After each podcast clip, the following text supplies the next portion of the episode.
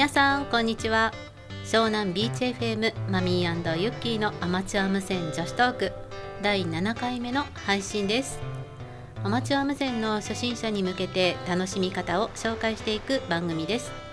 私たちの体験や加入している無線クラブメンバーのお話を通してこれから始めようと思っていたり始めたばかりでどうしたらいいの？そもそもアマチュア無線って何？という皆さんに番組を聞いて知って楽しんでいただけたらいいなという内容でお送りしていきます。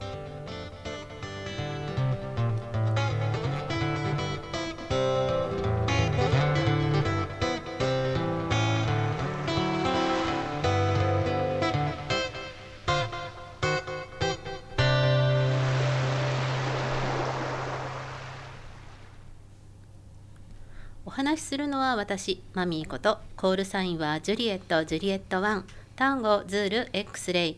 JJ1TZX です。そして皆さんこんにちは。ユッキーことコールサインはジュリエットジュリエット1タンゴシエラタンゴ JJ1TST です。どうぞよろしくお願いします。2023年11月3日を迎えました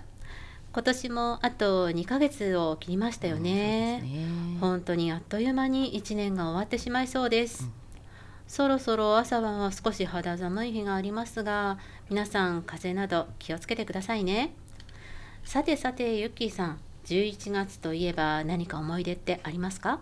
そうですね。11月うん、学校帰りに遊ぶ時間が減ってきちゃってちょっと寂しさを感じたりしていましたね、うんはい、ああ日が暮れちゃうって、うん、でまたお茶の世界ではね。カイロといって、うん、冬のお手前にねガラガラッと変わるんですよね、うん、最近ではねああ今年も冬に向かっていくんだなって改めて思いながら、えー、一服いただいたりしております、はい、一方で寒さがねしっかりと感じられるこの季節なので、カラッとした空気の中でバイクでブーンって出かけたり、っぱりねワンコと一緒にキャンプにお出かけ大好きです。はい、はい、マミさんは？そうですね。私は文化祭とか発表会とか七五三とかそういったなんかイベントが多い時期だと思います。うん、ね。うん、3つに共通する私の思い出は、えー、母が洋裁の先生だったので子どもの頃からずっと洋服は手作りでした。すごい、うん、うんで発表会とか七五三のドレスとか中学高校の、えー、制服とか部活で着ていた衣装も全部母の手作りだったんですね。プロ並みですね。はい。で、私もね、今では結構手作りが好きでね、いろいろ楽しんでるんですけども、ユッキーさん文化祭とかって何かあの思い出ありますか？そうですねパッと思い浮かぶのやっぱりあの高校の時ですかねやっぱりね、うん、同じユニフォームみんなで作ってね、うん、なぜか今思うとねなんでかわかんないですけど、はい、タイガー阪神タイガースみたいなね、ユニフォーム作ってですね、はい。はい、焼きそば焼いてましたよ。黄色と黒の感じですかね、はいはい、今年はね優勝もしたんですかね。あの強いみたいですからね、うん、なんでかな誰かそうですね、うん、でもねなんかあのコロナの時はねそういったイベントもなかなかできなかったですけど、3年間ね、ね、何もなかったかな、うん、本当。でもねあのいろいろそういったあのイベントやお祭りもね戻ってきてるので、これからはまたね前のように楽しんでいけるのかななんて思ってます。そうですね。はい、えー、そしてそして今回ですね、えー、解説を担当していただく方はこの方です。はい、えー、皆さんこんにちは、えー、ディレクター兼解説担当の石井です、はい、えー、コールサインはジュリエットリマーワンブラボータンゴジュリエット JL1BTJ です。よろしくお願いします。はい。石井さんは11月といえば何かありますか？はい、えー、昔はこの時期になると落ち葉で焚き火なんかやってましたよね、うんうんうん、まあ、焼き芋なんかもついでにとかね、うん、なるほど。そうですよね、うん、子供の頃はあの大きな缶の中に落ち葉などを入れてねあの燃やしてその中の新聞紙かなんかこう濡らして、うん、あのお芋ね包んで入れて、うん、あのやりましたよね。ましたね。うん。ね。でも今はねいろいろこう制約があって焚き火とかできなくなっちゃったんで、なかなかああいうふうにして焼き芋を作るなんて小さい子たちはわからないかもしれないですよね。うねうんねさてさて今日は前にお話が出ました無線従事者について詳しく聞いていこうと思います。まずアマチュア無線には第1級から第4級まであると聞きましたがそもそも無線従事者ってどんな資格なんでしょうか？はい、えー、無線従事者には23資格あります。はい、えー、アマチュア無線技師のほかに、えー、無線通信士や無線技術士、はい、えー、特殊無線技師なんていうのもあります。はい、ずいぶん多いように感じますね。はい、どんな違いがあるんですか？そうそう、えー、第何級アマチュア無線技師と説明するのも大変なので4アマとか3アマとか訳してお話しますね、うん、あそうしましょうね、うん、はい、えー、ではまず、えー、無線通信士や無線技術士って名前が付くものは、まあ、プロの資格って言われるんですけども、えー、第3級海上無線通信士以外は4アマの操作もできます。えー、第1級と第2級総合無線通信士は、まあ、1層通とか2層通とか略されるんですけども、はい、一山の操作までできるんですよ。なるほど。改めてアマチュア無線の免許を取らなくていいんですね。そうですね。うん、特殊無線技師はどうなんでしょう？はい、えー、こちらはですね少し制限を受けますが、うん、えー、例えば仕事で使うために、えー、限られた範囲内で無線を使うことができる資格です。うん、まあただしアマチュア無線はできないです。うん、なるほど。他にも何か特徴ありますか？はい、えー、プロの資格はですね。その免許の発行者が総務大臣になります、うん、えー、世の中には結構、まあ、いろんな資格があるんですけども、うんね、大臣発行の資格ってなかなか少ないんですね、うん、えー、特殊無線技師は総合通信局長になります、うん、そうですか資格によって発行者が違うんですね、はいえー、アマチュア無線技師の免許、えー、発行者も、えー、実は1アマと2アマは大臣なんですよ。えー、3アマと4アマは総合通信局長です。違ったんだ。はい、えー、昔はですね実は免許証の色も違ってたんですね。へえ。アマチュア無線も上級になると大臣発行なんですね、うん、そう言われると重みのある資格のように思いますね、うん、はい、うん、そして、えー、総通や、えー、陸上無線技術士こちらは、えー、陸技と略されますが、こちらはですね実務経験ですね、えー、実務経験で中学校や高校の教員免許が申請でもらえたりあとは職業訓練指導員の試験が、えー、実技免除になるなどの特例もあります。教育実習に行かなくても教員免許がもらえるなんてねなんかびっくり、裏技のようですね。はい。えーまあ、ちなみに私たちのあの逗子葉山アマチュア無線クラブには一層通が2名いますし、うん、まあ、一陸で9名いますのでもう何でも聞いちゃってください。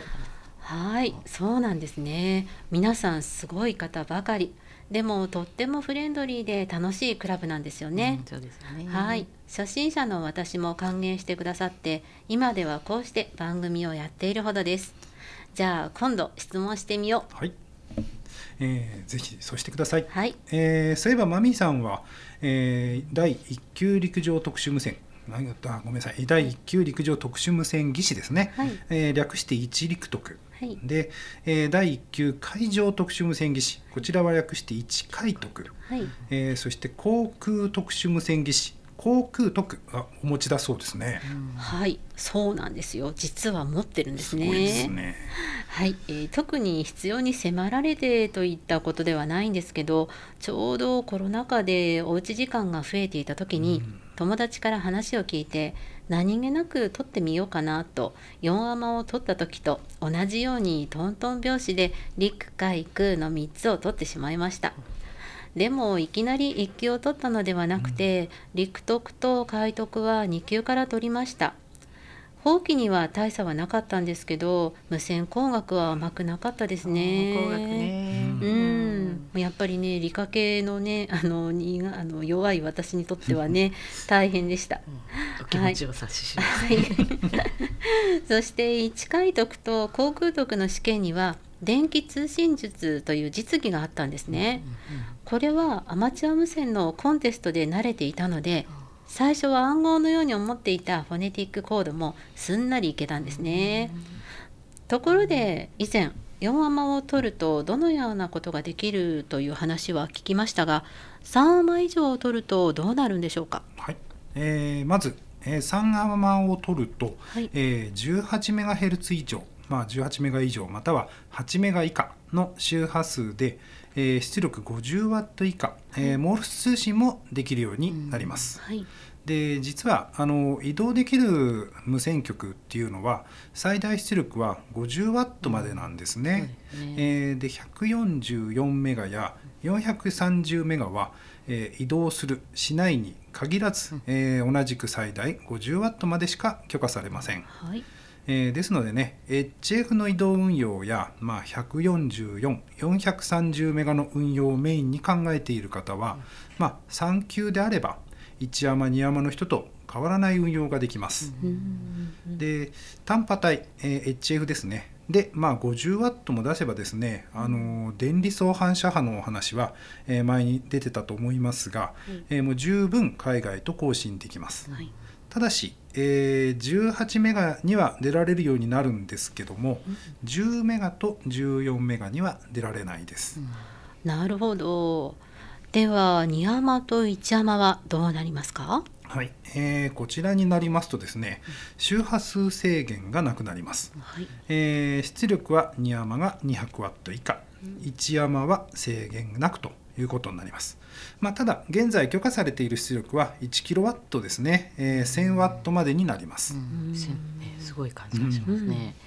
4アマと3アマは HF の周波数の一部がこう歯抜けの規定になっているのはなぜですか？はい、えー、あの実はですね歯抜けの中にアマチュア無線で使える10メガと14メガが入っています、うん、まあ、なぜかというとこちらはですね1年を通して、まあ、電離相反射波が安定して、まあ、遠くまで届きやすい周波数なんですね、うん、まあ、なので、まあ、電波を出すには国際的に決められている法律を学習する必要もありますし、まあ、工学もそれなりの知識を持っている方ということでしっかり勉強してから出てくださいねっていう理由なんでしょうね。なるほど納得です。うん、と三山からモールスができるっていうことですが試験にも出題されるんでしょうね。はい、えー、うん、昔はですねモールスの実技試験がありました。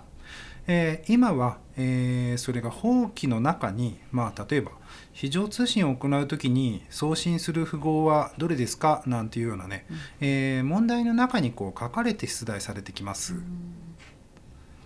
実技試験がなくなってハードル下がって取りやすくなったんでしょうかね。そうでしょうね。うん、あのしばらくはですね、あの実技試験なくなって、うん、えー、合格率がですね、あのニヤマの場合だったかな、えー、合格率が40%から、あごめんなさい、これ1山だったかな、えー、40%から、えー、50%というふうに、うん、あの上がったんです。うん、で、ここ最近はおおむね30%と実技試験があった頃と同じぐらいになってきました。うん、まあ、ということは断定ができませんけども、まあ、その分学科が難しくなったんではないでしょうか。なるほど。はい、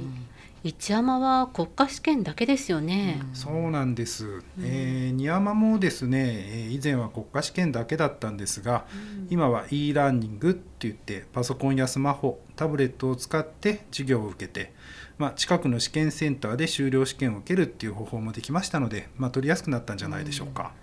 うん、はい。ユッキーさんと私が受けた CBT 試験のことですよね。ところでどのクラスの資格を取ったらどのようなことができるというお話でしたが逆にこんなことをやりたいという目的があるのならどのクラスを取ればよいのか提案してもらえると分かりやすいと思います。うん、はい、えー、分かりました。はい。そうですね。まずあのー、最近増えてきたあのー、ドローンで使いたいっていうあの目的で免許を取られる方えー、ドローンの画像伝送はですね2.4ギガ帯や5.6ギガ帯という周波数を使ってます、うん。はい、でこの周波数で、まあ、移動局ドローンですから、まあ、多分移動局になると思うんですが、うん、移動局に許可されている出力は最大1ワットまでなんですね、うん、でまたハイキングなどで、えー、ハンディトランシーバーを使って、まあ、屋外で、えー、使いたいというふうに考えの方は、まあ、大体の機種は、えー、ハンディトランシーバーバッテリーを使ってて、まあ、最大でも出力5ワ5ワット程度のものになりますんで、うんえー、ドローンとかハンディトランシーバーなどは、えー、4級、まあ、4アマ免許で十分楽しめますね。そうですね、うん、4アマは30メガを超えると20ワットまで扱えますもんね。そうですね、えー、次にあの車や自宅で、えー、144メガや430メガで更新したいと考えている方。えー、更新してるとやっぱりどうしてももっと遠くまで飛ばしたいとか、うん、車で更新していて少し離れると届かなくなっちゃったとかってなるとやっぱり、えー、どうしても出力上げたくなってきますよね。うん。うん、で、実はあの 20W 出力のトランシーバーと 50W 出力のトランシーバーって、うん、あの値段がほとんど変わらないんですよ。まあ、ですので、まあ、4級取った後もう1日講習を受けるとか、うん、えー、国家試験で3級を取るとかして 50W で開局してみるのもいいと思います。うん。なるほどせっかく 20W ねトランシーバー買ってもまたすぐにね簡単に買い替えられませんからね。うん、そうなんですね。うん、で単波帯で例えば、えー、HF で遠くの人と更新したいということでしたら、えー、4級ですと、まあ、30メガ以下は10ワットまでになってしまいますから、うん、まあこれ別に全く更新できないっていうことではないんですけども、どうしても同じタイミングで200ワットの曲や1キロワットの曲が同じ相手を呼ぶとなるとですねどうしてもなかなか 10W の曲は応答してもらえないっていうことが多くなってきます。まあ、そうなると、えー、出力を上げたくなってきてしまいますので、まあ、やはり、えー、最初からもし HF でっていうことになると 50W のものもこちらもあまり値段が変わらないので、まあ、3アマを取ってからがいいのかなっていうふうに思います。そうですね、うん。私も最初にハンディトランシーバーを買ってこれで十分って思ってたんですけど、うん、やっぱり家でも本格的にやりたいなって思って出力の大きいトランシーバーに買い替えました。うん、そうですよね、はい、でもですねまあ何でもかんでも出力を上げたらいいっていうものではやっぱりないんですね。はい、えー、小さい出力でもアンテナなどを工夫したりえー、あとは高い山に移動したりして、うん、まあ、遠くの人と交信することを楽しむ方法もありますし、あと自分でやってみたいことに合った出力をごめんなさいなった資格を取ることが良いと思います。はい。あとステップアップすることで新しい無線の世界を知ることもできるのでそのために上級資格を目指すのもいいですよね。はいそうですね。私も1キロワットを出す予定はないんですけど、うん、やっぱり一山は憧れますね。でもくれぐれも憧れてるだけですのでね、うん、ゆきさん。はいそうですよ。夢のまた夢ぐらいです。はい、はい、持ってることは持ってる人すごいなと思います、うん、ね。はいそろそろお時間となりましたので続きは次回に今日は無線従事者とアマチュア無線の資格についてと自分のやりたいことによってどのクラスを取るのが良いかというお話でした。本日はありがとうございました。ありがとうございました。ありがとうございました。この番組はマミーこと JJ1TZX ユッキーこと JJ1TST ディレクター兼解説は JL1BTJ 石井そして編集は JM1ESG 八田 JJ1XTS 秋。曲はミスターサーフでお送りしました。次回は11月17日にお送りします。お楽しみに。この番組へのご意見ご感想などありましたらぜひ逗子葉山アマチュア無線クラブ JA1YUU のホームページからまたはメールアドレス ja1yuu.ham.gmail.com までお送りください。それでは 73&88 皆さんさようなら。